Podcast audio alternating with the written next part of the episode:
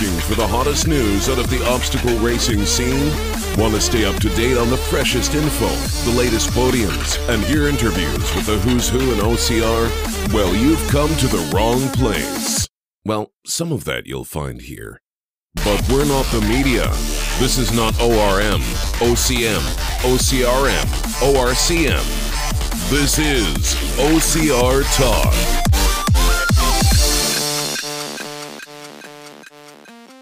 Hello, this is Jason Dupree, and Anna Landry. and this is episode number 44 of OCR Talk. You are listening to the recap of World's Toughest Mudder. A whole Week two weeks, Two two and a half weeks later. Why are we so late? Because we're just fashionably late.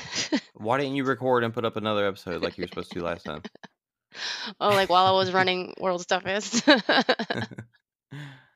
Yeah, uh, well, so uh, we are late, but you know, kind of awesome thing this year. There's been a a ton of of stuff come out from different people, uh, even without Will Hicks doing anything. You had Matt put out.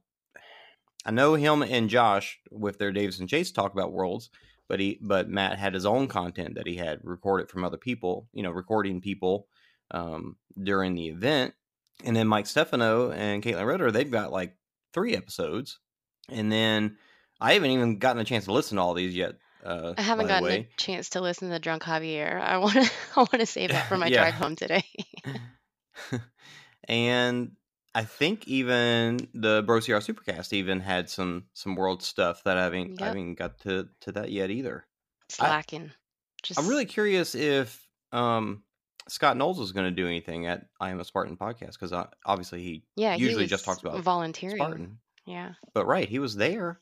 Uh, I haven't checked to see if he has released anything. Have you? Uh, no, I haven't. I've been kind of diving straight into all my grad school work that I've been putting off because of Worlds. Ah, I thought you were going to say diving s- straight into snow. Oh, yeah, that too. a really fun snow day yesterday. I just stayed in and drank wine. yeah, that's pretty awesome. of course. So we had a coworker who lives in Colorado, and he sent us pictures and was like, "Look what you're missing." But what he sent was pictures of them like plowing the porch. Oh, It's, jeez. it's well, that's not the fun part of snow. No. Why are you sending us that? We don't want to see the work that it's. Although the work was pretty fun if you have a tractor like we do, or it's not our Oh, yeah. tractor, but like it was pretty cool. I grew up in Dallas. I never rode in a tractor before. Oh, okay. Nice. So whenever we were turning off of our road to go into our driveway and we were met by this wall of snow, luckily my neighbor across the road who was already pl- snow plowing his driveway, he was like, "You want to uh park your car in my driveway until y'all can get some heavy machinery to create a path?" He's like, "No one's leaving here for a long, long time." So what was it? Y'all had what, like 15 inches or so? We got close to two feet of snow where where we live in Golden because we live like right in the foothills, and yeah, Yeah. we got close to there was close to two feet in some places because the snow drifts were pretty were pretty bad. Did y'all get any any sleds out or anything yet? yeah, so I don't know if Lauren has the video of me trying to sled, but this was about like a bottle and a half of wine in Oh. when we were about to go inside and eat dinner and i was like let's go sledding. So the kids from the last snow we got had left their their sled out and so i, I had to mm. go dig it out from the snow to begin with and then like it's like just fresh powder and so it's super super soft and light and it's just like almost like just jumping into a pile of dust and like Yeah. and I was like, no, no, I can get a running start. I was so convinced that I could get a running start and jump on the sled. And I just like sunk like a foot into the snow. Yeah, I uh you you plan on doing any snowboarding or anything now that you're up there? I'm planning on learning how to snowboard. I tried Cool. learning how to ski, but I don't know. I I don't know if I'm pigeon toed or what. maybe maybe I Mm. just need like just one board to focus on. you know? Yeah, I mean, snowboarding's you know, it's it's just definitely the the orientation that you're more comfortable with. Yeah. more comfortable facing forward or sideways. So, you know, bike versus skateboard type Right. thing. But well, good luck. Hopefully I don't run into any trees. From what my coworker told me, she's like, it's gonna be like three days of you falling, and then like the fourth day you're just gonna get it. I'm like, okay, that sounds like fun. Let's do it. yeah, it it can definitely take a bit if you're just not used to not only the I mean, you know, like if you're if you're if you know water skiing, you know, you might be able to ski, but it's still there's skiing, still a good difference between the two. Yeah. You hear that? If I can't get it down, I'll just stick with sledding and tubing. That I can do. Well, uh, we do. I know. I know. I put down quite a bit of notes of things I wanted to talk about about worlds. And before we get there, did you have? I I don't think you added any notes. I don't. Um, Mm-mm, nope. you're just gonna go off of what Yep. I say, I guess.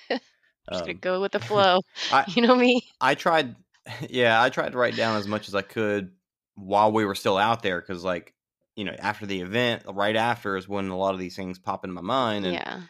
I forget way mm, And just remembering it all. down. Hmm. Well, before we do, we did get a new review. Yay. Uh, in Apple Podcasts, I got a we got a review by persons person or persons of interest is what it hmm. says.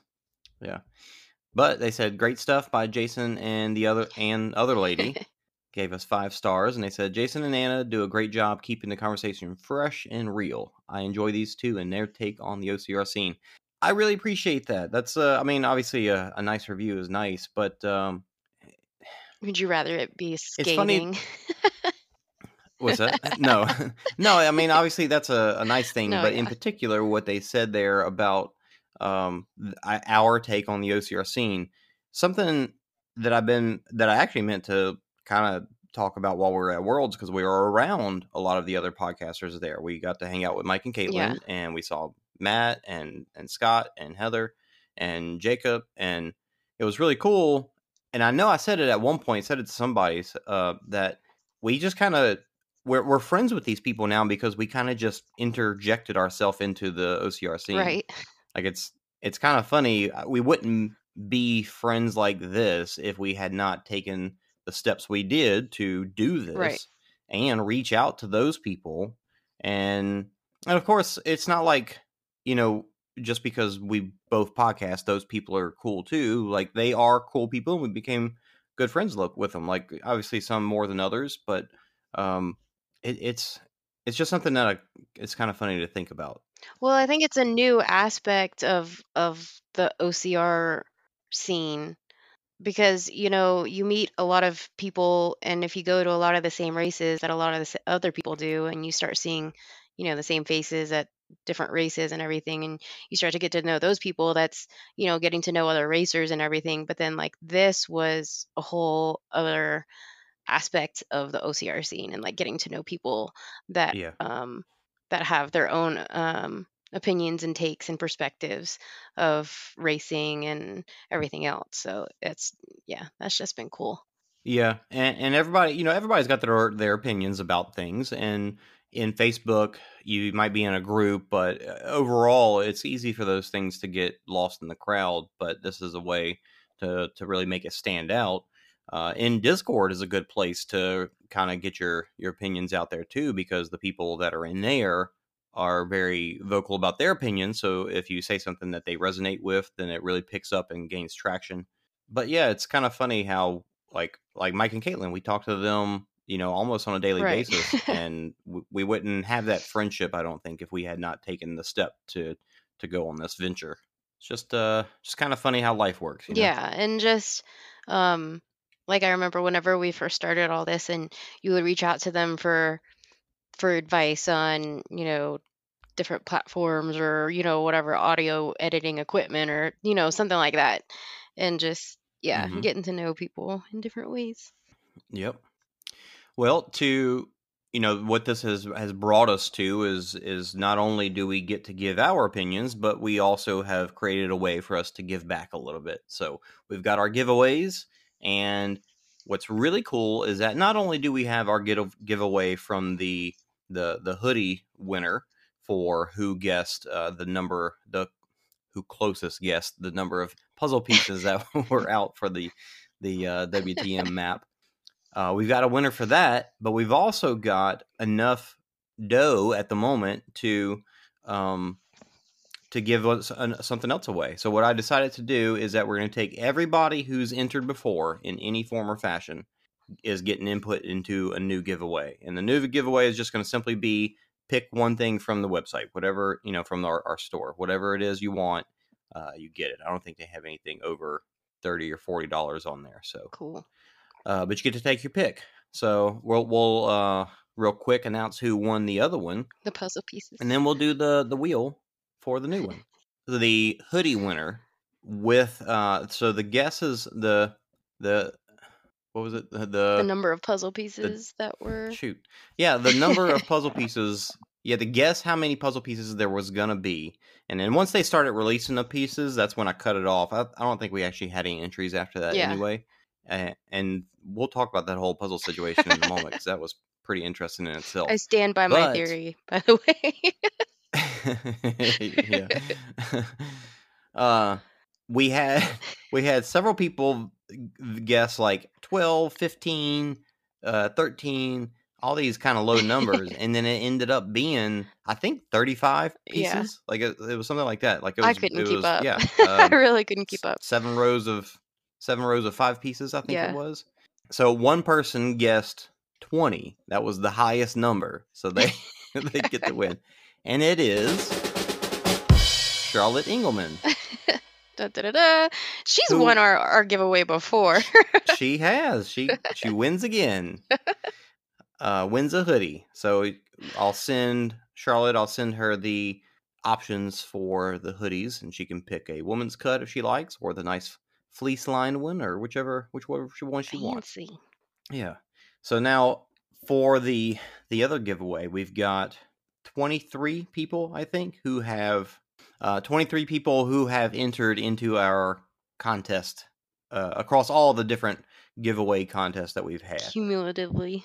Yep. So if you've ever entered before, then you are entered into this one. And I've got a, a spinny wheel, and uh, we're gonna go ahead and spin that. And I know you can't hear it when I spin it, can you? no. I, I pretend like I hear it in my mind.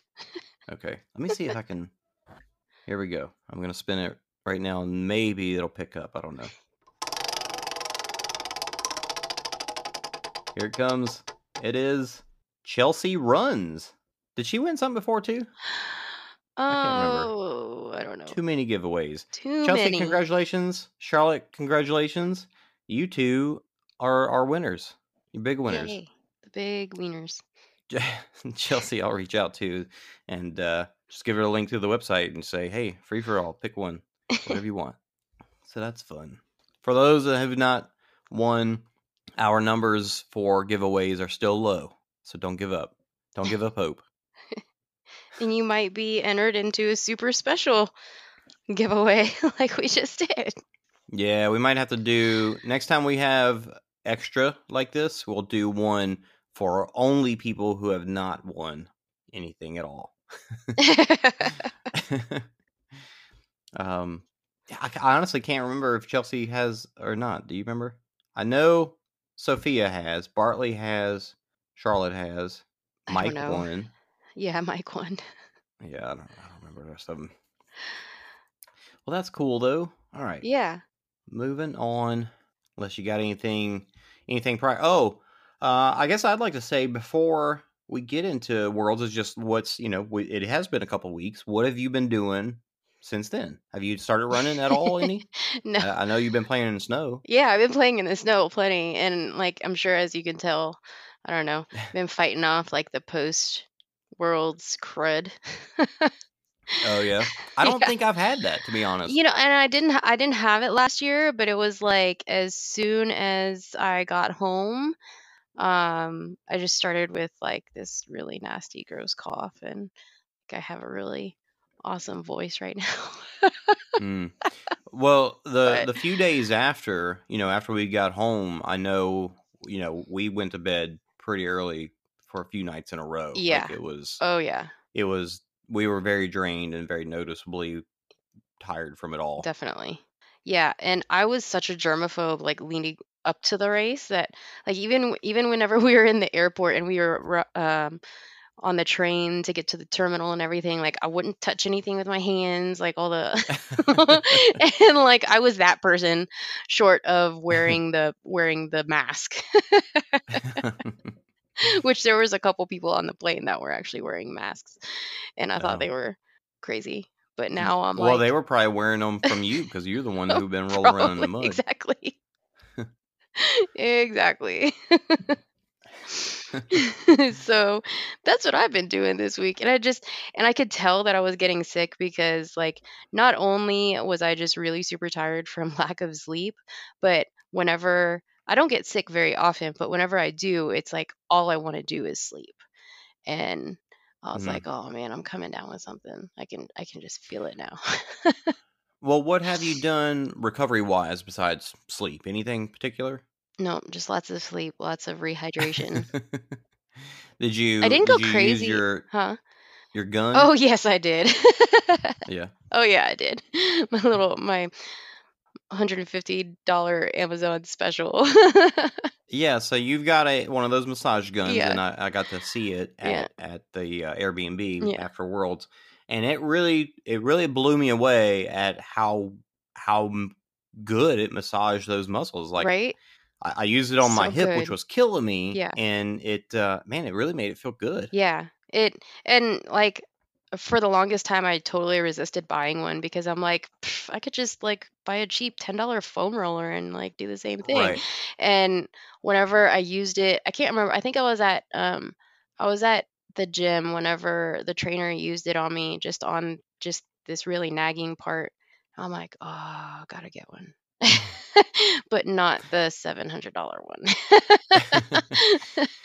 but but really how how easy it was like Yeah. i i get i get bored and tired using a, a roller right. and it's it's work and using that thing really just simplified the process Right. it really was awesome So good. It's like probably the best thing I've I've bought as far as for recovery. i haven't gotten one yet but it's on my christmas list nice. Maybe Santa April will get you one. Well i've actually uh continued i think the week after i don't remember if i went i feel like i went climbing that week yeah. and then I waited till Friday before I ran any, and just did a, a easy three miles, and uh, and and kind of just got back to normal after that. Like I had a, I took the the weekend off, and and but this week I, I went, well, last week, this week, shoot, been lost track of it all. Yeah, uh, I haven't been running. I didn't run on the weekend, but I did run. Yeah, I ran twice this this week.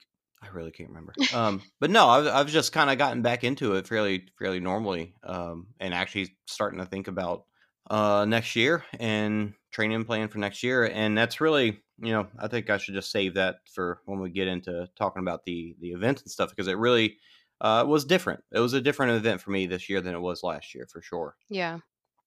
So first off, looking at the notes I got here, I've got some very specific things. so the, the you know the event overall was awesome. I thought it was fantastic, and their their attention to doing things to not only change it up but make it fun and enjoyable for everybody across the board uh, was was really cool. Now that doesn't mean that they did everything perfect, but it overall it was fantastic, and I'm I'm ready for next year already.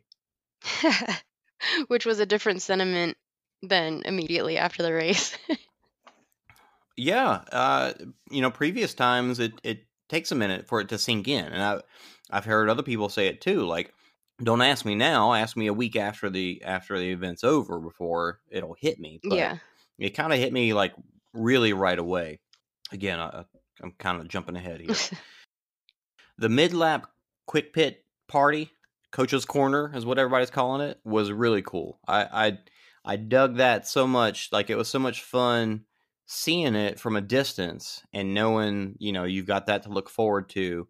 And then the whole how they started out where you did you just went back past it hmm and you know he was still playing music and stuff but once it got a little darker they opened up those those containers and then you ran through the shipping containers and it was foggy and dark and the lights were strobing and the music was blaring Uh, that was really really neat would you you Yeah, think about that I loved it. That was probably one of the best things out on course to have this year. Because, you know, there's um there's always those points in the middle of the night when you're just like exhausted and just over it, really, and you're just like, okay, I'm over this. Let's just get this lap over with so I can get to the pit area.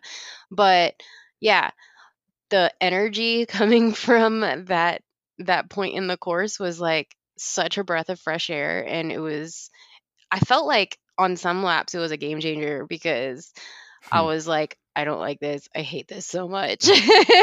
and then you you roll up onto coach's corner and then your whole demeanor changes and you start having fun again and you just like run right on through even if you have to like even if you had to like fake it you know? Like make it look like you were having fun because there was other hmm people's pit pit crew standing there. But yeah. yeah i'm dying but i'm gonna i'm throw my arms up and show coach that i'm into this. Did i uh, and i hope i wasn't the only person that thought this but whenever i saw the chains hanging down hanging down from the from the containers i was like i don't know if those are electrocuted or not I think I thought about that at one point, but I definitely looked for carabiners on them every single time I went oh yeah for sure for sure. I never found any, but no I was like, I know they're got to be putting them on here. yeah yeah. No i i really enjoyed that part of the course. Yeah, it was interesting to me that in, I feel like in in the past, even at toughest, I I lose sense of where is the halfway point of the course, right. And with with that being there, it was you know obviously you, there's no way to lose track of it, and so it really made it like oh I'm I'm halfway done with the lap, and then I've got this much more to go. Like it really solidified uh not losing myself and losing my confidence during the lap. hmm yeah that was super fun to roll up on just even just like hearing the bass in the distance as you walked away Yeah. Now, I'm sure you heard the the music that he was playing with with Sean Corvelle mixed in. Do you remember that? No i don't know i do not remember that part Okay. It was it was kind of i'm deep in the i'm night, I, yeah i might have heard it but and it was like Sean Corvelle's uh speech, you know, from like saying stuff like um I don't uh I don't whine, kids whine. oh whine yeah i did hear that you did yeah so make sure you know i'm sure you will but make sure you and everybody else listening make sure you go listen to mike stefano's uh, and caitlin's uh, obstacle running adventures episode where they have the the brunch. So after you skip past the the actual brunch ceremony and they do interviews and they they interview coach t mud and he talks about what how he did it uh, like what was his process and what music he played when. Really cool to hear his perspective on that whole situation because he actually brought more thought to it than just simply I'm playing music for 24 hours. Like he really kind of um, made it pretty interesting. So I'll, I'll leave it to that to, to go listen to it to hear what he said. But it was really neat to hear where he was coming from and the fact that he had Stephanie Bishop there. Like he had his own support crew for his 24 hours That's of really cool. Which that's what you can't really expect anything less from him, right? Like, of course, he would have a whole plan of what kind of music to play when and, you know, all that. Because, I mean, of course, he's not going to just be up there playing music. That would just be too easy, right? like, yeah but yeah it was that was a, a really cool thing and i know the first i think the first time i went through the container it was like once you got into the second container it was pitch black like at first it was just thick with smoke right. but then it was pitch black and you couldn't see anything so i i hugged the left side the entire time and put my arm my hand on the wall to keep track of where i was I just did the whole 'Cause I don't know if you- sticking my arms out in front of me, just feeling my way through the dark. Just like, like, okay, just keep moving forward. At least I know I'm moving forward. Well, I don't know if you noticed, but on the right side, if you stuck to the right wall, which I tried once, that's where all the strobes and the speakers were. Mhm. So if you went that way, you kind of ran into all that stuff. So the left side was the way to go. But yeah, man, that was fun. The the water temperatures were so cold this year. really I, cold. I felt like they were colder than last year. I, I f- I felt like that too. The air temperature wasn't bad. The outside temperature wasn't bad at all. But Right, the water temperature. temperature was I, I super never. cold. Yeah, I never heard any official like what did the te- temperature get down to, but you know, uh, weather channel wise, it was saying what thirty nine, Something like maybe that. thirty eight, Yeah. It had to be like high 30s. like ten degrees higher than last year, which was amazing. But I don't know why the water temperature. Yes, the weather that they had leading up to the event got really cold, so that water temperature was a lot colder than it was last year. I mean, it had to be because when we started, you know, you, you start with light clothes because you're not getting in water yet. Right. That second lap, when they opened up Devil's Taint, uh, Kiss of Mud, and I know Cage Crawl was open too. Mhm. And my God, Oh my Cage Crawl water about So- froze my head off. It was so cold. It was like getting a brain freeze without intaking Mhm. any cold fluids because all the f- Yeah, cold nuts. fluid was around your head. It was so cold. Mhm. I remember going through cage crawl the first time and like standing up and my head was so cold and like I felt like super super dizzy. I was like, "Whoa, this is the weirdest feeling I've ever experienced." And I'm like, "Okay, just keep running. Just keep going, keep moving. You got to get warm." I, I'm trying to remember exactly what I did after that, but I know I went in and, and at least said I want my hood, you know, Yeah. my my cap, not my hood, my Yeah. cap, my neoprene cap, and I really can't remember if I put on my shorty then or I did one more lap. I think I may have done one more lap um, without it, but for sure after that I put the the shorty wetsuit on because man, no matter where you got in the water, it, It was, was it was dang cold and cage crawl it just wasn't yeah, worth it. and then that water in King of Swingers was like, "Oh my gosh." Like jumping into an ice cold pit. Yeah, I, I had my hands out of my Bleggmits to, you know, grab the bar. So when I fell into the water, my hands were exposed, and yeah, they were getting cold very fast. And at one point, I pulled my mitts back on right as I fell in and tried swimming with them. And honestly, they didn't swim well. So I, I actually had to pull my hands out to swim better. Yeah, no, the Blugmans didn't don't don't work like paddles. Even though they look they like look 'em. like paddles, but Uh, no, they don't work like paddles. Yeah, my first yeah, lap. temperature wise, Sorry, go ahead. Go ahead. Oh no, I was gonna say my my first lap, I got hot with the Under Armour gear on, and I shed a layer. I shed just my top layer and just ran in my sports bra Mm. and my tights the second lap, and then I didn't realize the second lap we were already going through some of the water obstacles. So whenever I came back in for my third, I was like, okay, I need something. so I just I just grabbed my my windbreaker and I put my windbreaker on Oh. after my third lap. But then it was it was uh it was after my third lap that I got into all my cold weather stuff. Hmm. Hey, have you heard about Anchor? You probably haven't heard about Anchor yet, so let me tell you about it. Anchor is the easiest way to make a podcast. You probably hear other people talk about how they make podcasts. If they say it's easy, they're crazy. All of their methods are really hard and complicated, but Anchor, super simple. First off, it's free. They have creation tools that let you make the podcast right from your phone. You don't even need a computer. This is 2019. Who uses computers anymore? Anchor distributes your podcast on all the other platforms. No need to go do all that complicated searching and hosting and posting. Hosting and posting. They do it for you. You can also make money from your podcast. Well, I mean, that's what I'm doing right now because you're listening to this ad.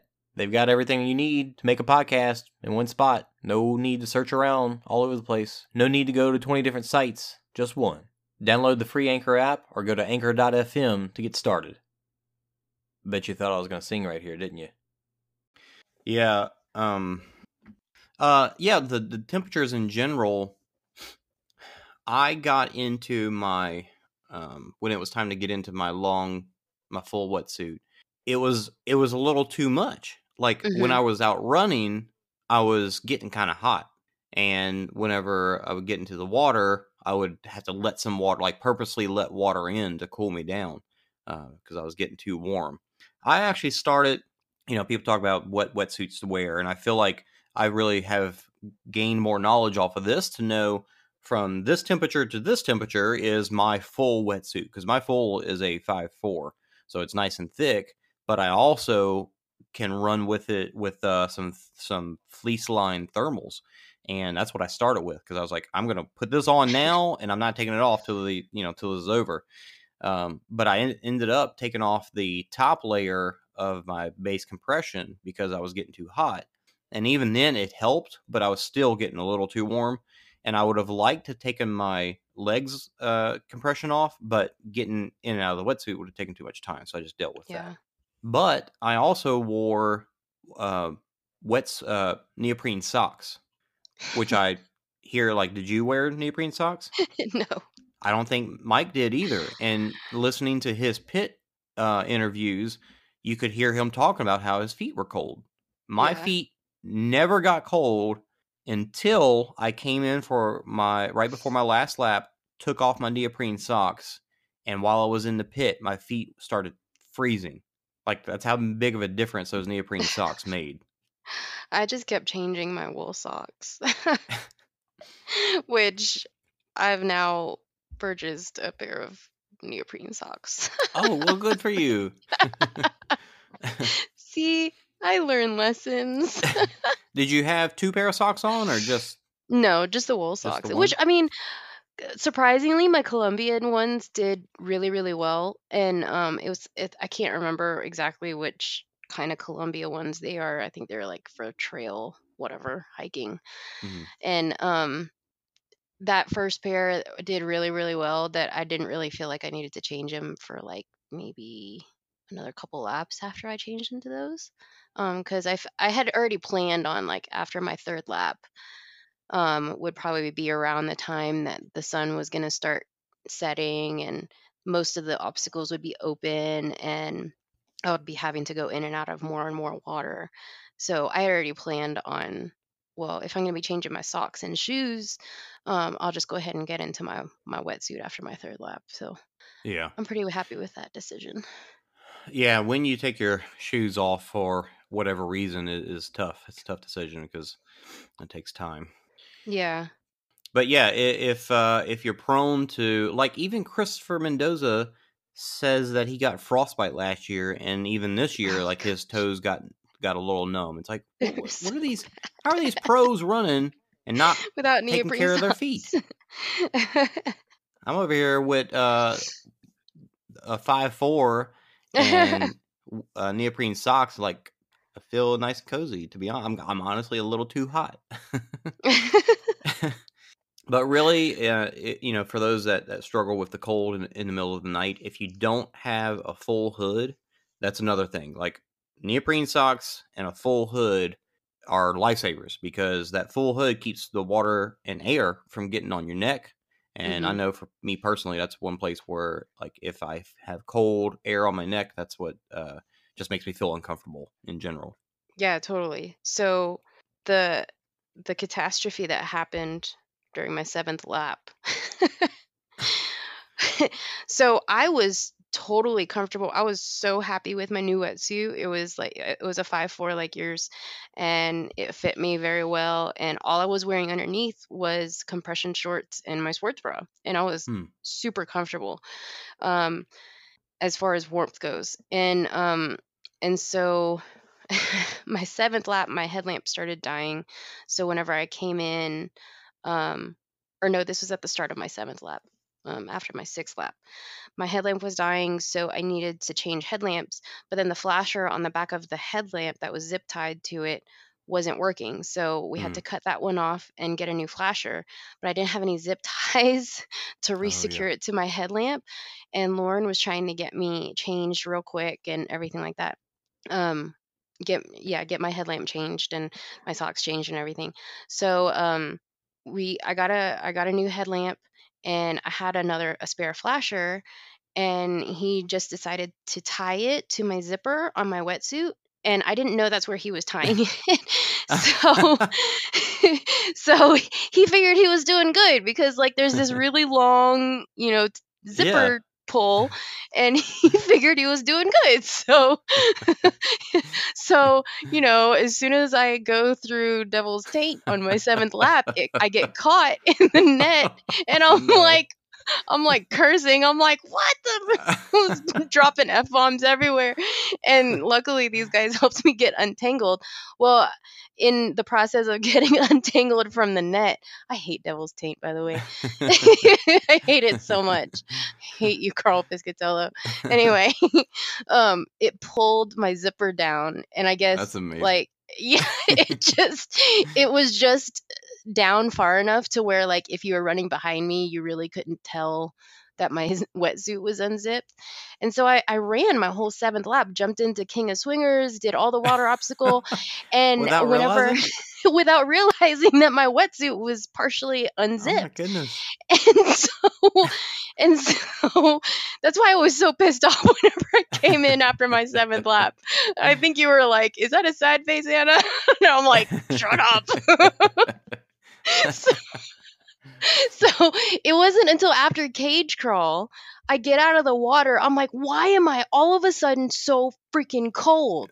and I was and then I was walking along and I just happened to look down and I thought it was my bib tie that was hitting my leg, but it's my zipper from the wetsuit. And I'm like, "Mother, oh my god." So I pulled up my my my zipper and to close my wetsuit, but of course, you know, by that time it's too late because I've already Yeah. taken on half the water off the course into my wetsuit and it's just doing nothing but like freezing against me inside my wetsuit because my body temperature i'm sure at that point pushing myself at that time of night like Yeah. my body temperature was not self-regulating at all so so i just had this freezing layer of cold water sitting in my wetsuit and my freaking flasher on the zipper got caught again on Mudderhorn. And I'm like, I'm so done with this stupid thing. and so whenever I went in, I was like, I am so cold right now. Like, I don't know. And I'm so pissed off. I don't know how I'm going to get out there again. And yeah, that's why I was so pissed off oh, after my seventh lap because I had basically, you know, removed half the cold water for from Yeah. the course for y'all. Man, yeah, getting cold. I mean, it plays. It's it's terrible. Like uh, the best thing you can do is keep yourself warm as best you can. Yeah, it was just and the so. fact that you ran not knowing, and you just like, didn't, did you think that just the temperature was dropping drastically, or Yeah, I really did. I really thought that like my body was just getting tired and I was just getting cold. But then whenever it was it it was after I got out of cage crawl that I was like, son of a biscuit eater, seriously, like dang it. and I'm like, this sucks. this really, Wow. really sucks. And you know, I think at that time it was like what two, three o'clock in the morning or something. and I was like, I'm so done with this. I'm done. No more. and then um yeah I, I can't remember what i did i think i had got some like warm food in me i wrapped myself up in a space blanket and my dry robe and i like laid down for a second because i was like i was like i can't i can't do this you know i'm not on pace anymore and like i'm saying all this like negative shit in my mind and i'm like getting so pissed off at myself that i'm letting it get to me this bad but Yeah. i also you know acknowledge that i'm tired and I've pushed a little bit, you know, I've pushed a little harder than I have, and probably haven't been training as much for the event as I should have. Um, but then there was a an, an, a point where I was like, screw this, and I'd come out of the tent, I'd throw off the dry robe, get my shoes back on.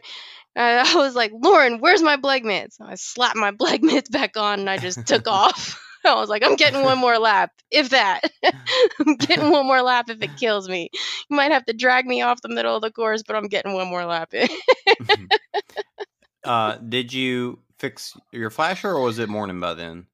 It was it was um getting to be morning by then. Get So like the, had- the sun to- was just about to come up, yeah. Okay, so you didn't need the flasher for that. that Yeah, I really didn't need my headlamp or the flasher at that point. Well, for for those who curious, you know, what do you do with a flasher? Um, some people do put them on their bibs, and I I I feel like that would get caught on stuff way too easily. yeah. I always put it on my the back band of my head headlamp. But when you go through an obstacle like Devil's Taint, you pull it around your neck so that it's not, you know, getting caught on every single little thing. Right. Devil's Taint, uh, Cage Crawl, Mudderhorn, anything with a net or something that's going to catch your headlamp, just pull it down around your neck. Or um, even more important, when you're going off of like King of Swingers, or if there is a, a big jump off of something, uh, like in the past, you put it, you take it off your head. You don't put it around your neck because then it'll fly up and slap you. you in the face.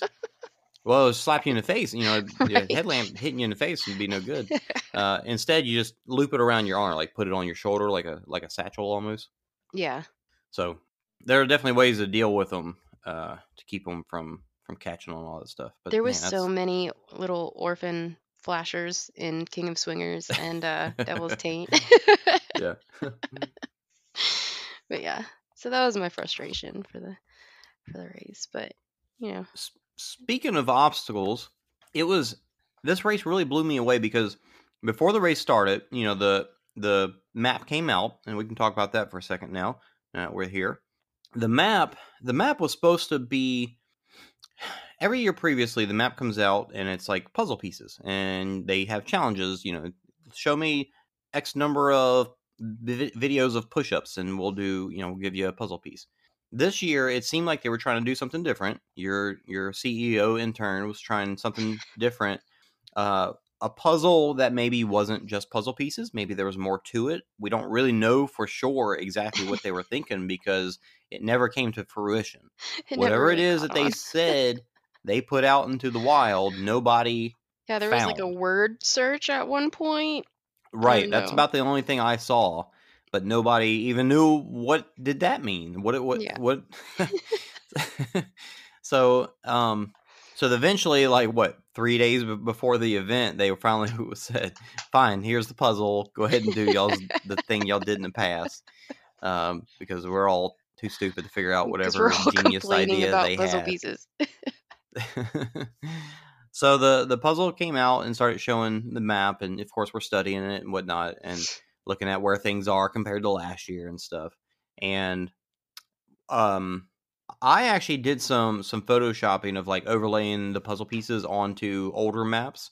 And because the map ended up getting leaked on accident, which I think we talked about, we already Yeah. talked about that last episode At our uh, little round table. around the table.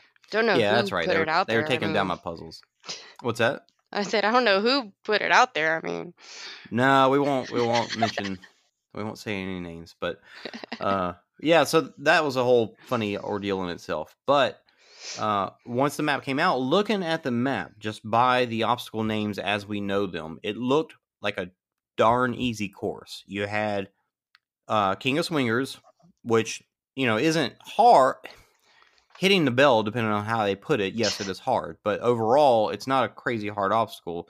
Funky Monkey is a hard one. The Gauntlet is hard, but they took off the hardest part, just Yeah. the tip. So it was only three three pieces. So it wasn't even really that hard.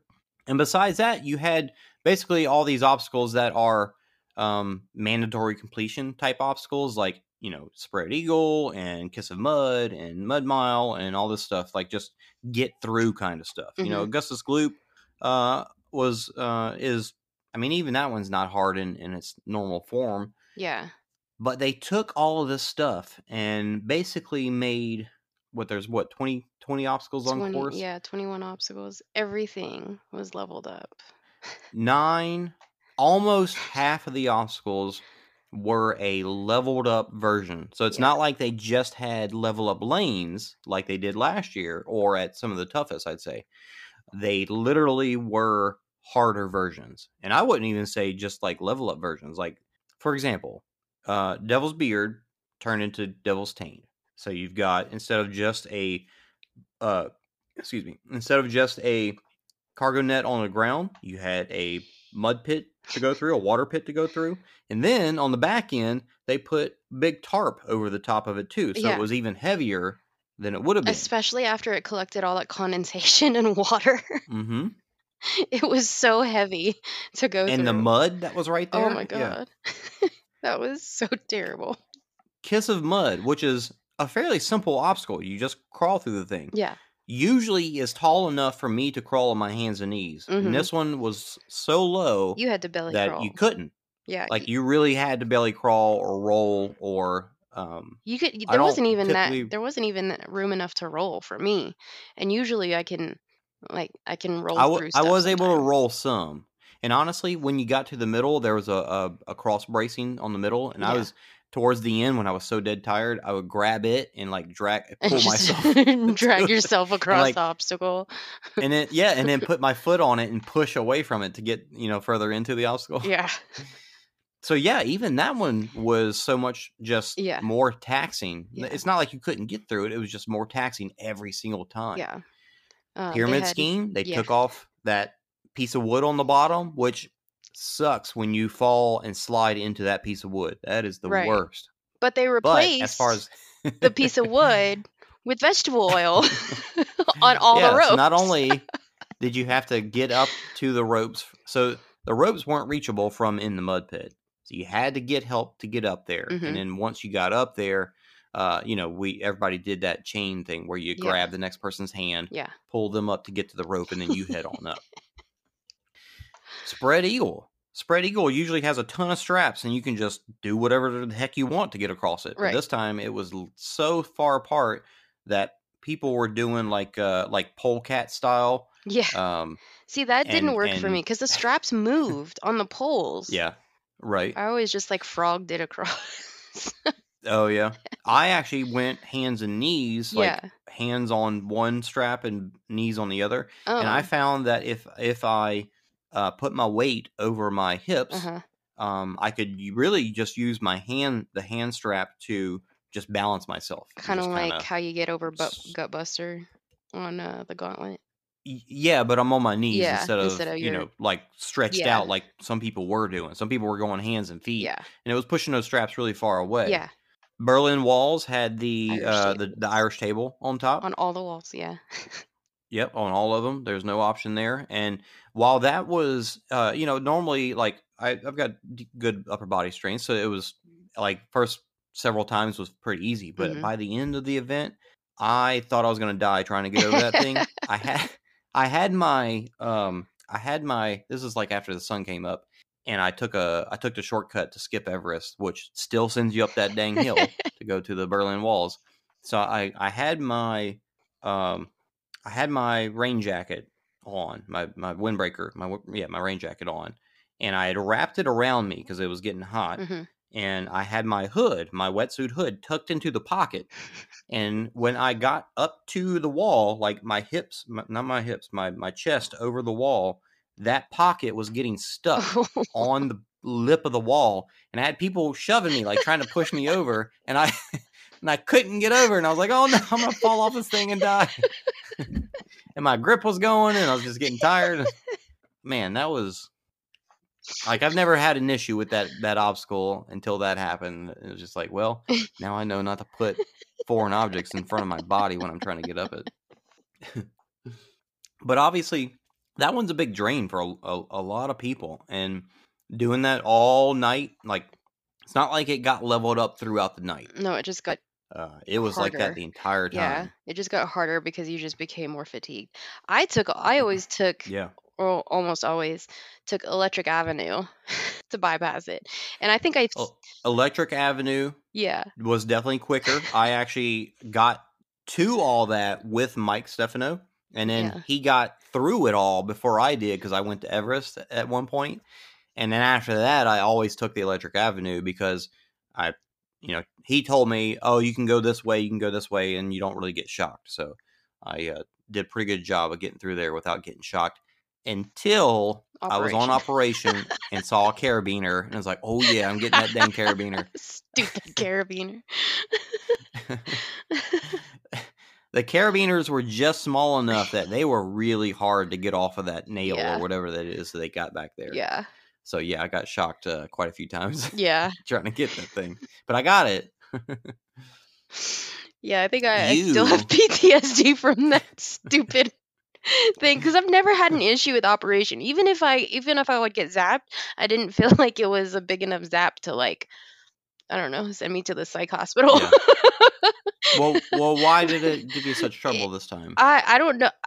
I got through it twice before. Then like the third time I went, I don't know why I was getting zapped so much, but and I don't know if if it was ever on Mud Run Guide because I one time I saw like Margaret Schlachter come through, and I can't remember if it was Mhm. a time I was there and I was getting so frustrated that like I tossed the pole after I got zapped because I didn't want the, the pole to get stuck in the hole, you know.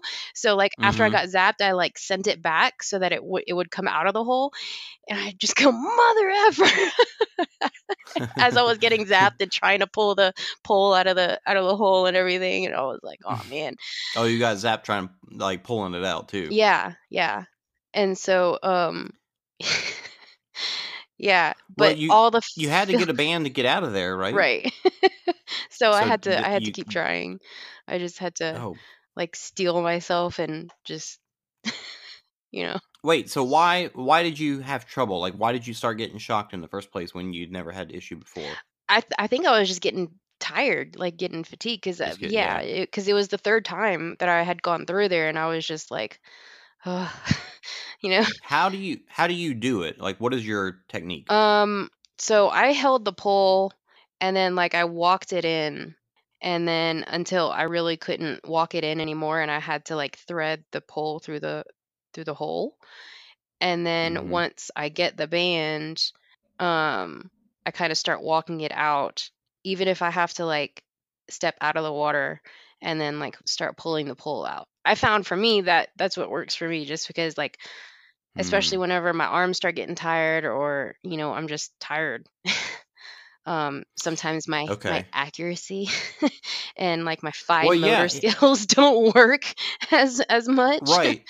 you know Well, that's kind of the problem with uh, the the technique that you're talking about is you're talking about holding the end of the pole far away from the hole in your hands and and I feel like you know when you get on one side of the pole there's just a lot of movement that can happen. right So what I do is I get as close to the hole as possible. Like my hand, my left hand sits literally an inch or two away from the hole hmm and I I brace my elbow against my body Mhm. to hold my hand up, and then I pick up the pole and then slowly like that left hand doesn't move. The Yeah. only thing it does is grabs the pole what whenever I'm moving my right hand to slide back and grab you know pull more pole into the hole. yeah And so I'm slowly just using my right hand to move it and keep it, and but my left hand is keeping it steady Right. right, by the hole. So I'm literally watching the edge of the hole the entire time until I hit the back of that wall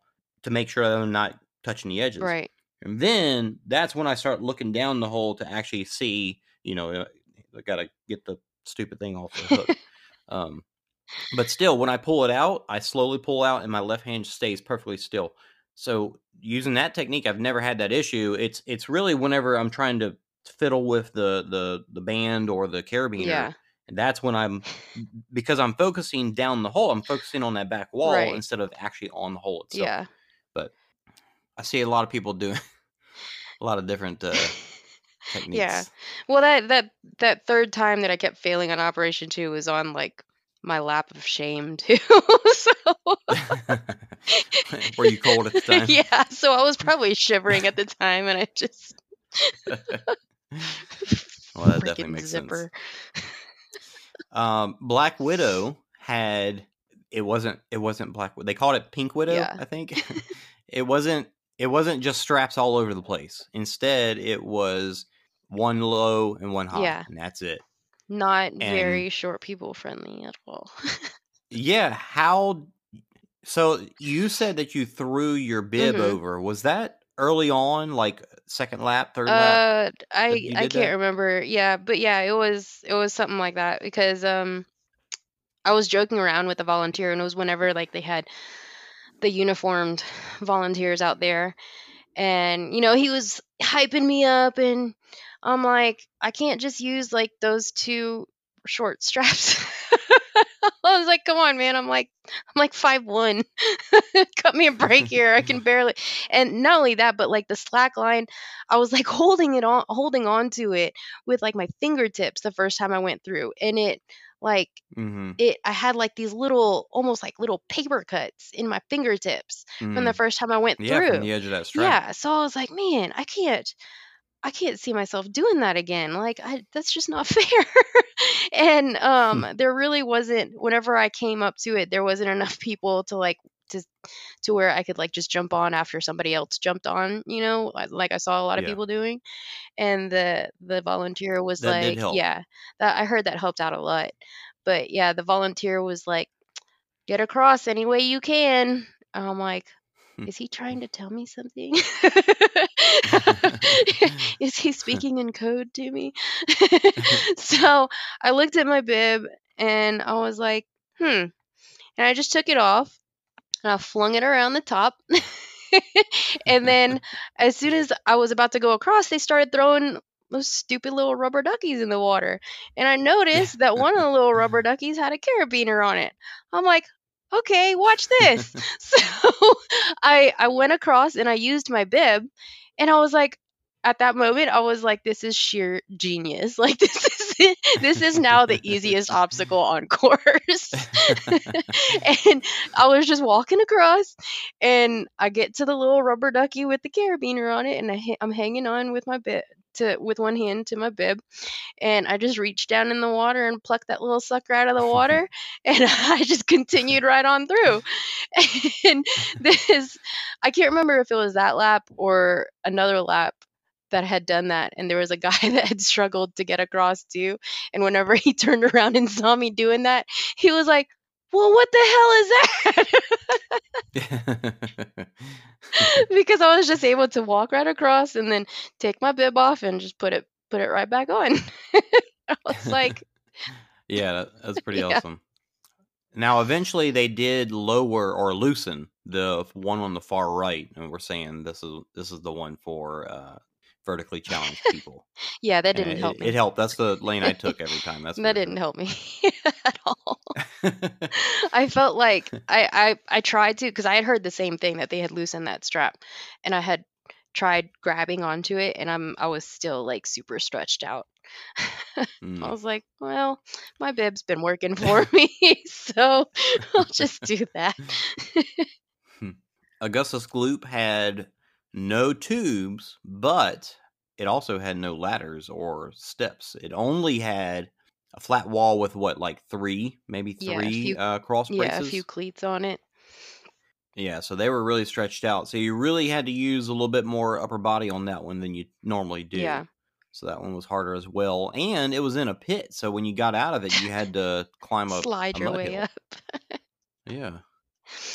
Cage crawl was I mean, not only was the water insanely cold, but it had every other section was blacked out with uh, tarp, Mhm. so that was that was different as well. And Arctic Enema uh, also it was two containers instead of one, so Mhm. you went under the first wall, and then in the second container they had basically a miniature cage crawl in, Yeah, in there. they had like a, a fence and a blacked out or a tarp. Yeah, so they they really did level things up and and and change it up, and and to me, it it made it harder for sure overall. Yeah, like it was just the course was that- super runnable. It was a pretty decent course. I I I really enjoyed the course. You had that run through the woods, Mhm. so you had a couple of hills there, and then it was like a nice little gradual downhill for a long Mhm. ways, uh, and then you get the and then you get the Devil's Taint, and it ruins yeah, everything. and then it just Um, like kills your spirit. then you had that one hill after Everest, um, and then after that it was pretty flat, and you had a couple of small hills at the at the you know on the backside, but and then you had the long, one long gradual hill going up the road back to you know back to the After beginning. Lumberjack, it yeah. really, yeah, it. I, I looking at the map, I thought that road was going to be long and boring, but it really wasn't bad. Like yeah, it, it it wasn't really wasn't, crazy long.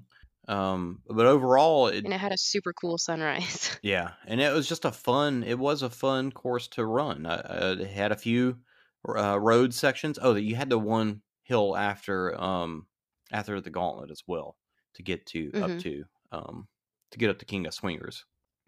Yeah. But really, overall, it, it wasn't uh, it wasn't a hard terrain course. It got very muddy, which made a lot of the the running a lot tougher.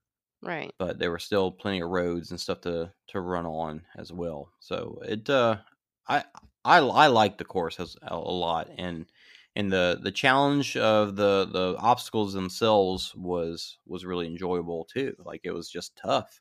Um, now, thankfully, you know, while everything was tough, uh, Mud Mile had two more m- mounds than it normally does, but they were nice and shallow, and it, Yeah. it was uh, low mounds. And then by the end of it, you had ruts through almost every single one of them to, to yeah, you could just like walk straight through. yeah, it was pretty awesome. So that was a, a nice break, to be honest, when you when you got to it. yeah, even even the first time through Mud Mile when you're always like navigating how bad it's gonna be. but um I really didn't have any trouble like getting over the getting over the mounds by myself. Yeah, it was really, really a cool course.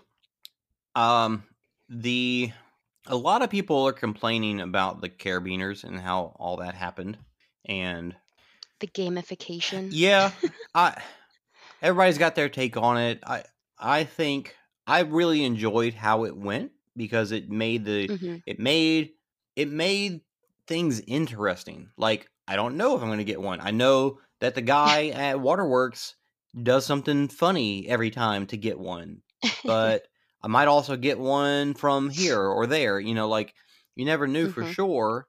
And then also the choosing of you know where to use your band to what obstacle you skip.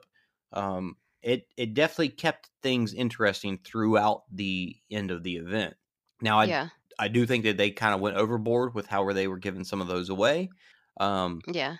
I I think some people's complaints about it is it it didn't make it a race for the elites. Now the competitive people, right? now Trevor Cichosz, uh, Christopher Mendoza, Javier, Bad A Javier, and you know Aaron Ross and Amelia Boone. Not that she went through the whole event, but um, uh, what's her Deanna Brass? No, God dang it, Morgan McKay. Um, you know all these women that were out there, uh, all these men and women that are out there competing. Those guys still ran hundred miles. I mean, look at their their Stravas. I haven't looked at it, but I'm sure that they still ran that distance. It's not like they like sure they did get to skip some things here and there. And while maybe maybe that did decide the winner, I don't know. But um, did it make a huge difference?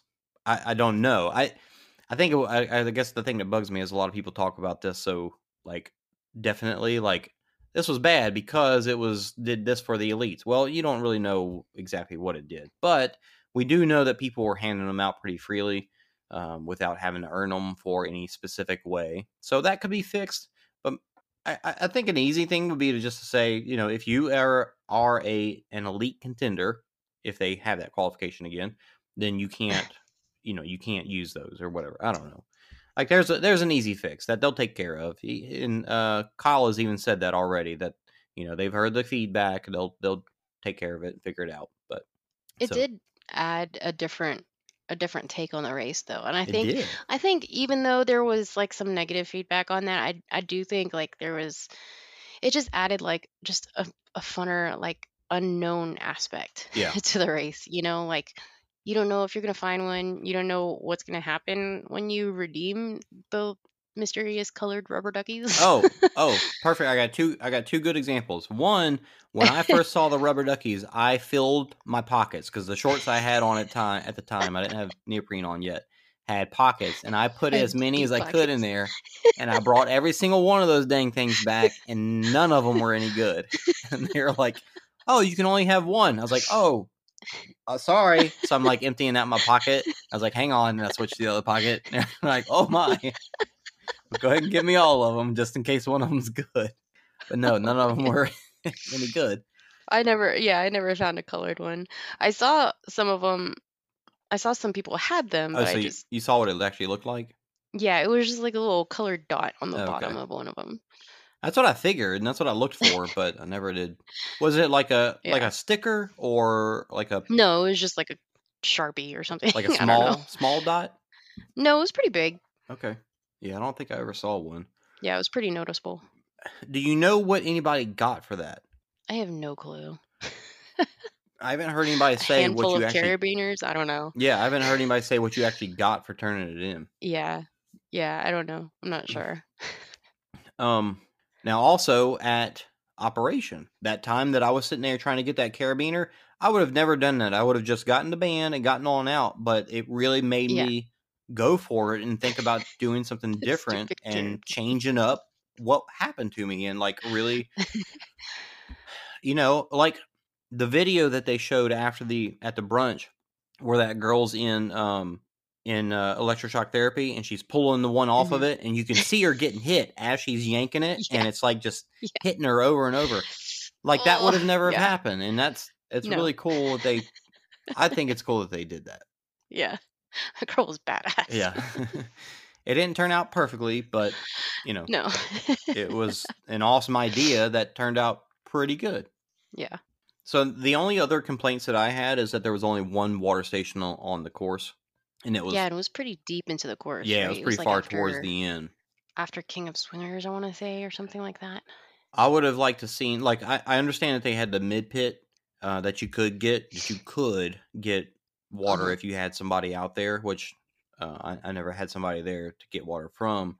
But I would have liked like at least put some maybe over where um you know like after um before Everest or after um after Pyramid Scheme, kind of that area in Mhm. between uh, Pyramid Scheme Yeah. and um, Spread Eagle. That would have been Yeah. really helpful. And and I say that personally because I know every lap I while I did a better job this year of staying on top of my food, I was just getting thirsty. And and I and I was staying on top of my nutrition, but it was just such a long time in between being able to take a couple of sips of water, you know. So Right. Also I I heard there was no noodles in the hospitality tent. There wasn't. Like How do you like not last have year, there noodles in the a lot of- hospitality? tent? a lot Mhm. of cup, couple, cup Yeah. of noodles. Yeah, the I- I cup of noodles last year I think saved my life. uh, I did a poor job of bringing enough food this time, and um, would have really that would have been really helpful. So that that was really the only complaints I had. I mean, I really Yeah. overall didn't have really any complaints. Hardly. yeah, overall I really enjoyed it. I, I, I feel like he, Kyle really put on a great event. Yeah. Um, after the couple of things before I kind of I want to talk a little bit about my own personal experience. After the event, we you know we went back and ate and went to sleep, and then the next day for the brunch, uh, the brunch was good. Um, food was food was good. Mark was really happy because they they had vegan options. They had uh, eggs like tofu instead of eggs. Um, but at at the bar crawl, I know you guys had to head out at the bar Yep. crawl, getting to just chat with people. I know um, a couple of people I chatted with, uh, a couple, Todd and Tina. They were from Cleveland, and Todd had shaved into his head the Tough Mudder logo, like the guy running, and then like oh, with the flames fire on the side. in the background. Yeah. Yeah, and his wife, her hair was colored a little bit as well. Um, but they, I, I chatted with him for a bit, and the reason I wanted to mention him is because he said that he has been running World since 2012. You know, they started in 2011, and uh, w- while talking to him, that's the thing I was really kind of getting at is how much more grittier and and base of an experience it was back then and, and versus now where we've got all these pit crew and we got parties in the middle of the pit which i love the way it's changed but Yeah. looking back like the night before the race we were watching some of the the old videos from the old races and just seeing Right. how hardcore those people are like looking at the races that amelia boone won and that ryan atkins and Junyong Pak came in and and, and won those people i mean they've got some true grit there especially when those laps were eight ten miles my god Yeah. Like the OG badasses. yeah so it was really cool to get to talk to them to see kind of how they felt about the way things have changed and uh, what what it was like back then. You know, Ben, Ben, what's Ben's last name? Benticle pin. Yeah, what, what's his last name? ben Capella. Get Ben Capello. So uh, a friend from Louisiana, you know, runs a lot of the battle races and whatnot. He ran last year, went by himself, which I, I you know, I did that once myself, so I, I understand. And lost a wetsuit. I'm not really sure what happened last time, but you know, ended up being very cold and not doing so well last year. This year he came again and uh, lost his wetsuit again. I don't, I don't know. But had somebody uh, loan him a wetsuit or had an extra. I think he had a spare that he had borrowed from a friend. Uh, so he did had a wetsuit. Actually made it out and got himself 60 miles, which is pretty awesome. But what's so funny about this is I heard that he was a couple of pits away from us, and this I think kind of speaks to just a very interesting dynamic of the pit itself.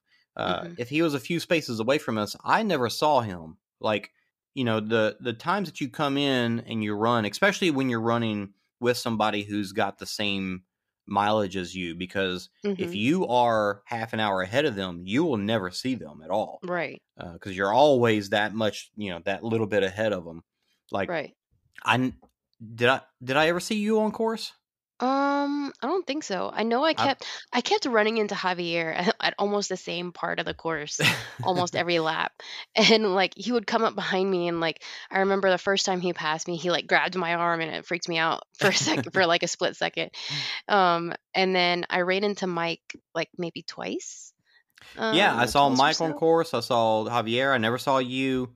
Um, so yeah, it's, I never saw Ben. You know, I saw Ben Yeah. last year on course, but never saw him this year. So it's just funny how you can go this entire 24 hours and not see somebody. Yeah, and- and like And then I got done early and was watching the finish line and then saw him come through and he Mhm. literally went into that crowd of people at the finish line and then I never saw him again.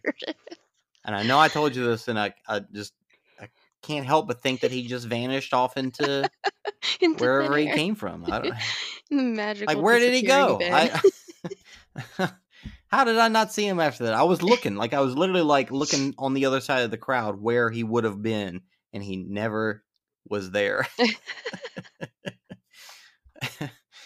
oh man. Uh, Jacob Bosecker from Mhm. He was there pitting for. you saw him though, right? You Well, he wasn't you Saw running. Just making sure. I saw Jacob in the pit because he was pitting for somebody else, but he was being super nice and coming up. And like I said, I I ran out of food. I did not bring enough food. Ran out of goose. He brought me goose, and so I just you know I've I've told him already how thankful I am. But I mean, that guy was super like. e- Every single time he saw you, what can I do? Do you need this? You need that? Super you need this? Yeah. Yeah, and and that's that's the pit dynamic in in general. And you know, we we had a really special pit crew in the fact that we had um, April, Mike, uh, April, Mark, and Caitlin and Lauren, and we had this group who were all pitting for multiple people. Like some Yeah. people, you know, you're allowed four people per racer, Yeah. but we had It was like four, four racers people per four for- people. Right, and they all took care of each other, and they were Right. also helping people that were a pit over, and Yeah. you know anybody else that came through because Yeah. they're just awesome like that. Yeah. Like, you know, I did it one time by myself, and that was if you've not experienced that, give it a try because that is an experience is doing it by yourself. But if you're trying for legit mileage, you gotta you gotta have a pit crew. You gotta have somebody there pushing But you not and not helping not you. our pit crew because our pit crew is ours. yeah, you can't can't take our pit crew. Can't have ours. um, which we have an additional pit crew uh, for next year because Mike said he's not gonna run; he's going to pit. He's gonna run a media lap with Matt. Well, actually, he's switching out with Mark because Mark's going to run. Oh, true. So we still have the Um, same number of people. Do you have anything you want to say about your race in particular before I go into mine? I know we're getting a little long-winded here. I don't. Yeah, I don't. I don't. I don't really think so. I. I'm actually surprised that you know, I, I moved out here to Colorado in July and probably lost a lot of my um, routine as far as training goes. So going into Mhm. this event, I really didn't. I know I said my goal was 50 miles, but I really didn't have a goal, if that makes any sense. I guess that was like my A goal, and then my B goal was just like to go out there and just to keep going as long as I could. And um and yeah, and I'm surprised that I I, I didn't get my 50 miles, but I did get one one more lap than I did last year, Mhm. and I was still able to like curse myself into getting out of the tent and and leave my pity party that I was Yeah. throwing for myself and get myself out there for another lap and um and finish, you know, and um and then to come back home and get back into the usual swing of things and really I don't feel as bad as I did last year. I, I don't feel yeah, like that that's an took improvement for sure. yeah, for sure. And I don't feel like it took as big of a toll on me uh, this year as it did last year. So promising things going into next year. So we'll see. yeah, that that's awesome, and that really does speak a, a lot because endurance racing is something that you build year over year, and it's Right. not something that you can just do as a you know a beginner. Yeah, it's Um, not something you that you can just jump into. right. So getting Most people, like anyway. crazy mileage is something that, and I'll speak about this a little bit in my own experience too, but it's just something that you can't get until you put yourself through the years of the hmm training. It's not just, oh, I had one good year of training. It's amazing how it takes the time, the time that we put into this. And, uh, you know, what do they say that um, ultra racers, you don't, all the good ultra racers are in their their 30s and 40s because they've had those years of building Yeah. and they're also probably bored with whatever else and don't want to go play football and stuff but but yeah so uh do you have a like are you thinking about next year already or are you letting it sit still I'm registered. Okay I'm registered for next year. Nice well it is in dallas so right. It is in Dallas. obviously Yeah, whenever I, I saw that the rumors were true, I was like, okay, all right, I can't say no to that one. Well played, Kyle. Well played. that that really surprised me, but I'm I'm happy, of course. yeah. But I didn't think I, with the venue that they have it at, I just did not think that they would choose to bring it here. Right. I I'm secretly hoping they have a different venue. Just because that's I it it it worries me. Not that right. I think that course would be hard, but that it would just be sloppy. Toughest was toughest was really interesting though because it was dry and Dusty. the way they had it laid out, you you didn't have wet obstacle, dry obstacle, wet obstacle, dry obstacle. Like it was wet obstacles here and then dry obstacles over there. Right. So I don't know. I mean, th- they did so well this year. I trust them to make it work. Yeah, true. They um but what I don't trust is the bipolar nature of Texas weather. so there's always Yeah, that. but but if you think about it, look at Atlanta. I mean, it was yeah. nasty the day Yeah. before the race, and then it was great the day of, and and and the two days of the race. So it's not weather wise. I mean, I mean, even in Vegas, can you really trust what you might? I mean, I guess it's been, Right. it's been non rainy every year in Yeah. Vegas. Yeah. Um, Who knows? I mean, it didn't rain in Atlanta. They The didn't. I don't history of they had rain in, OCRs in in Texas Jersey. though. Yeah, but but look at world's toughest history. I don't. True. I I don't recall seeing a video where they had rain Yeah. like day of event. Yeah. It'll be a Shoot, surprise. we had we had rain the couple days before um last year Yeah. It'll be a as well. surprise for sure. Yeah.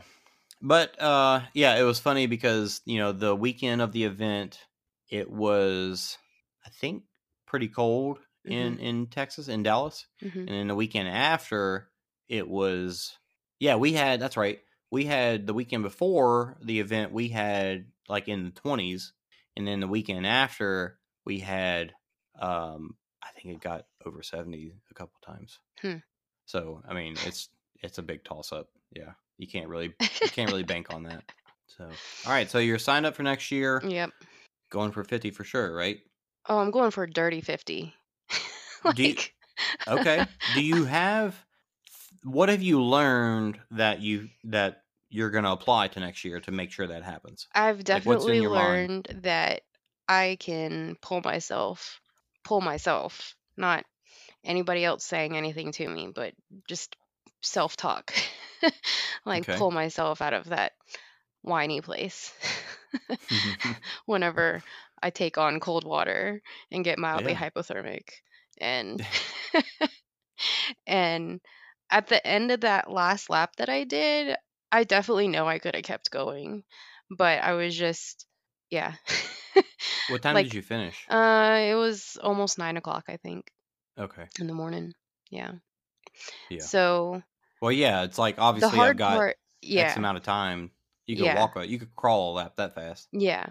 So it wasn't just like the fact that I could pull myself out and get myself out there for one more lap. It's just knowing that I still felt good enough to keep going after that and just to keep pushing after that. Nice. That and my wetsuit was awesome. So I got that down. Good. got the neoprene socks. what wetsuit do you have? I had the I had bought the Vector Pro, I think, the whenever it Okay. went- was on special from Xterra. Yeah. and I know it's not like completely like five four because I know like the thickness is different. It's it's up to a five four, I think.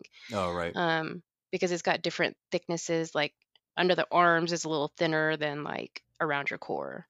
Mm-hmm. So yeah, Okay. but yeah, and then just working, getting back to getting working on my endurance and building that base. So I learned a lot this year, um, more than last year, I'd say. And and what's funny for me is I spent I I got I got sick with uh, you know blood issues at the very beginning of 2018.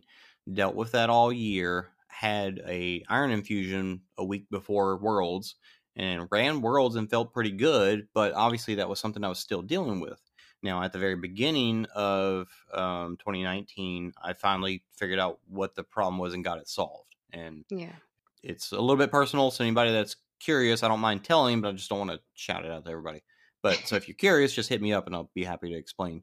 But um, so once I got that solved, then it's now it's like okay, so blood's not my problem anymore. But now I'm starting to have issues with uh, my leg giving me you know pains. Like, do I have a a stress fracture? I don't know. Um, having issues with my ears, uh, that whole ear opening up thing or whatever that is. Uh, so trying to figure that out. So I, I spent the entire year dealing with just these different weird issues and feeling real unsure about it all. And then going into it, I pulled a muscle in my leg two weeks, you know, yeah, two weeks before, three weeks before. Um, so after healing that up, I really went into it just thinking, well, here we go. Like I don't know what's going to happen. I'm going to try, and I might break my leg. I don't know, but I'm just going to go for it. And the most important thing that I wanted to do during the event was to go at a slower pace, not try to run at a like what I would normally run up, a, you know, a, a 10 mile or even. Um, so I, I kept it slow and kept my heart rate low, and that made a huge difference. Now, I think the ear issue, while I've been told by a doctor you can use Afrin or uh, maybe even Sudafed, I tried Sudafed, it didn't work. Hmm. But during this event, I think because it was colder and I kept a slower heart rate, I never had that ear issue, not once. So didn't have to deal with that. I had Afrin, but I didn't have to use it. Yeah. Um, another issue that I've dealt with is nausea, getting nauseous during these kind of races, and it it started to happen in the middle of the night, and I started having a couple of bad laps, like where I, where I came into the pit, and I'm like, I know I need to eat, but I don't like everything I look at or think about makes me feel like I'm going to get nauseous and throw. and so it was really hard, but you know, my my pit crew telling me, "Hey, you got to eat something," and I'm like, I don't know what to say. I don't know what I don't know what to eat. tell you. Like I don't, I'm not sure. Um, so they, uh, and, and that's another thing in itself is that when you do get in the race mode and you have a pit crew, you do need to trust them. Like you have to go in trusting them to make decisions for you because when you get into a situation like that, it is hard to make a decision For sure. because just you're you're so distraught with everything. yeah. Um, so what I I don't know how I figured this out, but as I was running, because it never got bad enough to me to like, it wasn't like last year where I was like, oh my god, I, I feel like I'm a vomit, but it was bad enough to where it was just like I don't feel right, I don't feel good, and I know if I keep pushing, it's going to get worse. And eventually, out of I guess out of nowhere, I finally decided, what if I'm looking at the ground too much? What if I'm getting like motion sickness, like in, yeah, like you would in a car? Yeah. And and I really feel like I, I can't promise, but I really feel like this was the solution. Is that I started just looking up more. I put Mhm. my headlamp, clicked it up to where it was looking slightly a little bit more ahead, and just looked down the the the trail more often. And and it went away. I, I got back from a couple of laps and was able to actually eat and like Mhm. eat a lot. And Yeah. that was huge for me because I was getting so hungry. so if you you know if you ever get nauseous, I mean that's best I can say is that's that's what worked for me. Um so yeah, I, I was surprised at how much I needed to eat. Every lap I was coming in, like, give me a whole thing of soup, give me a donut, give me I wanted I wanted everything. You know, give me I went through all my goos on course, give me more, you know. Right. Um and that's actually something I learned for next year. And I know I've heard this before, and I don't know why I've never done it, but I need to get two race belts and have them to where they can fill one up while I'm out. That way I Mhm. can just switch it out and just Yeah. trade off Yeah. instead of having them fill them while I'm there. Uh, so so I got past that. I got past the nausea. My leg, this still blows me away. I I like I, I went running yesterday and my Mhm. legs a little sore in my shin. During the race, it just went away. It just That's crazy. my any any pain that I had in my leg just completely vanished. And for like the next couple days after the event until I started running again, like it just was gone. Like for whatever reason, running 60 miles fixed my leg. I don't know. Like what is that? How does that happen? So weird. Um so i i know I need to go to the doctor and get my I, I I'm pretty sure I um my toe might be have issues, so I, I kind of favor the outside of my foot, and that's probably what gives me leg issues and probably Probably so. uh hip issues as well. But so I do know I need to get that checked out. But it was amazing how my body was able to just push it aside and just, Just continue on. Yep. So yeah, not getting nauseous it was huge. Um, I that made me that by itself because I was looking back at like thinking back to all the times this has happened to me in the past, and I feel like every time except maybe once, um, has all been night races. Mhm. You know, at nighttime you're you're looking down more off more times because you can't see as much with your peripheral Mhm. vision. Uh, so you're more more times watching your footing. Yeah. But typically that's the case anyway. Like when you're uh, running, you're looking down at your footing, and in daytime, your peripherals you can see everything, so it's not so bad. But I really think that's what it was. Is that it's just motion sickness. That makes sense. Yeah. Um, so I'm I'm pumped. I ran 50 miles uh by I don't remember exactly what time it was. It was uh before the sun came up. I had run 50 miles and was feeling good. Now, after I got the 50 miles over, I, at that point it was like I'm I'm mostly walking because I can barely run anymore. Um so for me, like where I've built myself to, I was actually able to run. Like I I ran most of that race, and that was that's what was so awesome and made me feel so excited. Um, because I literally was able to keep my aerobic engine into a a mode to be able to handle the running. You know, your legs get past it. Your legs, you know, they they fix themselves apparently. uh, so once I got to um the uh, 55th mile, the 55th lap, and uh, you know 60th lap, um, it was just like I, I just I gotta I gotta get a couple more in. I gotta get a dirty brown bib, and I might as well round it up to 60 because even though I feel like I'm done, Yeah. um, that would be silly to stop now. But that's where that's where it became hard for me, and that actually encouraged me more going into next year because now it's like, oh wow, I've trained enough to where I can run comfortably through 50 and miles still feel good the next day. and then Well- finish 60. And I still had Yeah. time. I finished at 10 o'clock. I still had time three, no, 1030. I still had three hours to do an easy lap. Yeah, at least one more lap for sure. Yeah, because even my walking laps were taking me two, 215. yeah, So uh, I had plenty of time. Um, so I know I could easily like destroy myself to get 65. so next year, maybe my training will get me to where I can run, actually run through 60 and then walk through six- 75. So I, I do feel really confident and, and kind of giddy and excited about going into next year that uh, the- I, maybe I can do it. Maybe I can actually hit 75 next year. Um, you'll get it next year. and and because of all this as well, I also didn't get the uh the the post race blues this year. Like I know that's kind of that is a thing, and I've Yeah. had it before where you just kind of like, oh well, all the races are over. I'm kind of like just sitting here, Right. not knowing what to do with myself. But I didn't feel like this that this year. I learned so much that I am I am jacked and ready. Like I said, I haven't really started taking a off season. I've I started eating like it's off season, Yeah. but I I haven't uh, Naturally, stopped Thanksgiving is coming up. yeah. Well, uh, also uh, I got a membership at a climbing gym, and man, that's fun. Like, it's it's not it's not uh, like going to a regular gym. Like, it's enjoyable to go. I don't feel like I'm doing work. I feel like I'm Yeah, having a good time. because you're just like playing around. Yeah. Yeah. and I and and I don't leave. I've never left without my arm, my forearms and grip feeling like they're just destroyed. So I know I'm working them pretty good.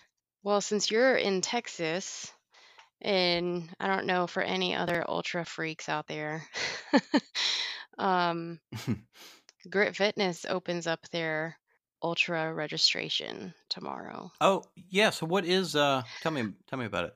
Uh, I'm not really sure of like the details. I know it's going to be like a little less than a five mile course. Um, and it's going to, and it's going to be like something like 100 miles in 24 hours. Um, but yeah, and you can, there, you can do it individually or as a team. Um, and you have an So hour to a- complete the loop. So I'm getting this from their website at Okay. gritultra.com. So it's 24 hours. You have it's a little bit more just a tad bit more than a 4 mile loop. So you have an hour to complete the loop and every hour on the hour you'll start the loop again. And you Ah, have to one of those complete kinda. Yeah, you have to complete the loop within the hour in order to be able to start the next loop. Is it just running or is it obstacles too? Hmm, Because I, I've heard of races like that, but if it's I grit, don't see anything about obstacles. so maybe it's just a trail race. Yeah. That is a cool idea, and it is a really there's cool one that I idea. heard about that uh, is like that that I do want to do. I just, um, you're saying that it's 24 hours. What if you don't make the cutoff? if you don't make the cutoff to complete the next loop, then you're done. Yeah. Okay. So it's 24 hours for everybody that can make it that far. Right. Exactly. Because I've I've heard of others where it's just you know you go to the last person standing. And only the hundred mile mile finishers will get a finisher's medal, and um, but everybody gets a T-shirt. Oh wow. yeah. Huh. So it looks like it's gonna be interesting. Are you gonna open- do it? my my my race schedule next year looks pretty bleak. What is the We'll uh, when is it? we'll see. Um, it is. It is. November. Oh wait, I'm sorry. Registration opens up tomorrow, November 28th. Um, and I think oh, it's in the new year, so January. I'm so bad at this. December 31st at 12 p.m. So you can ring in the new year by running a 100 miles. Um, like it's it's in like two months yeah. or like a month. Yeah. Um, why is the registration just now open? I don't know. I think this is like a new a new event that they just that they just thought Oh, okay. But yeah. All right. Well, I won't be at that one. I, I do want to do one of those kind of races uh, this coming year, though. Yeah, that is that does pretty interesting though. Sounds like fun. Yep. Just see how far you can make it. Um, Right. cool. Uh, Yeah. I feel like in previous episode I, I had said our Endure Elite code was just OCR talk now, and that's that's not true. I, I messed it Mhm. up. It is ref ten dash OCR talk. So if you're getting some some uh oh if you're getting some Endure Elite, that that's cool. Use that code, get your ten percent off. Have you seen that they're working on carbohydrate patches? The patches. Yes. That's the quick carb patches. how crazy is that? If that actually works, weird. like like would you not cool. have to eat? I don't know. I don't I don't know how that would work, but man, that sounds amazing. I don't know either. Um, That sounds really cool though, and I would probably try it at least once. yeah, for sure. And they've also got um Perform Elite capsules coming out. In the Yeah. next, I don't know. I think I six to 10 pre-ordered those. I can't remember. So that'll be interesting sure to try as well. those. Yeah. So go get some Endure Elite and use Ref 10 dash OCR Talk. There you go. All right, that's all that I got. This has been longer than That's all I I expected got. to be. Man, there's I could about- WTM recap is always a long episode though. I feel like. True, but again, I mean, Mike and Caitlin year- split theirs up into three episodes. Right. This year was more like I was. I just kind of accepted that what happened last year happened, and yeah. you know, I, I wasn't as excited about it. But this year, Yeah.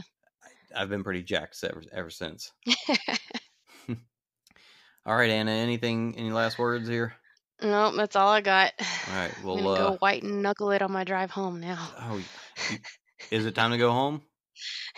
yeah, Oh, good luck. yeah. And the Is- sun sets at like 4:30. Is it actually snowing or? No, but the high Okay. today was like 28. Well, if it's not snowing though, at least you get, you don't have the you know the windshield be getting clogged up.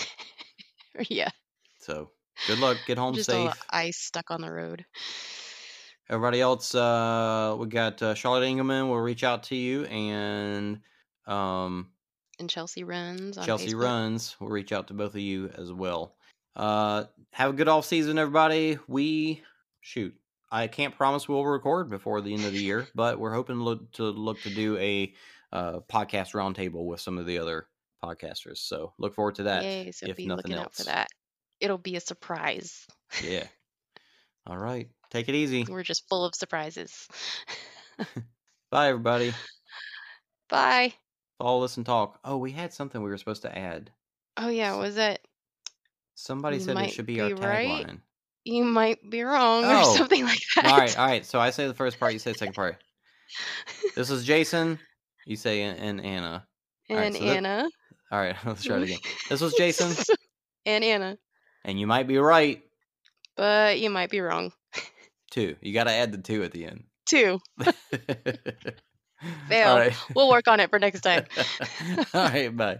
Bye.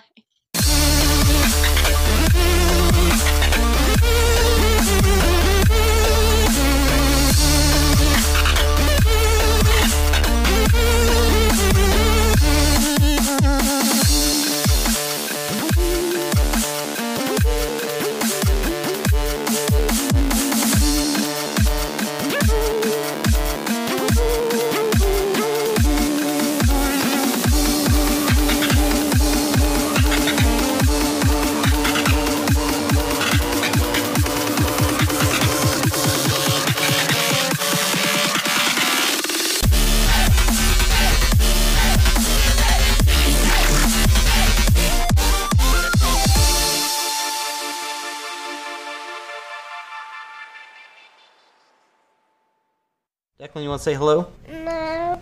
Bye.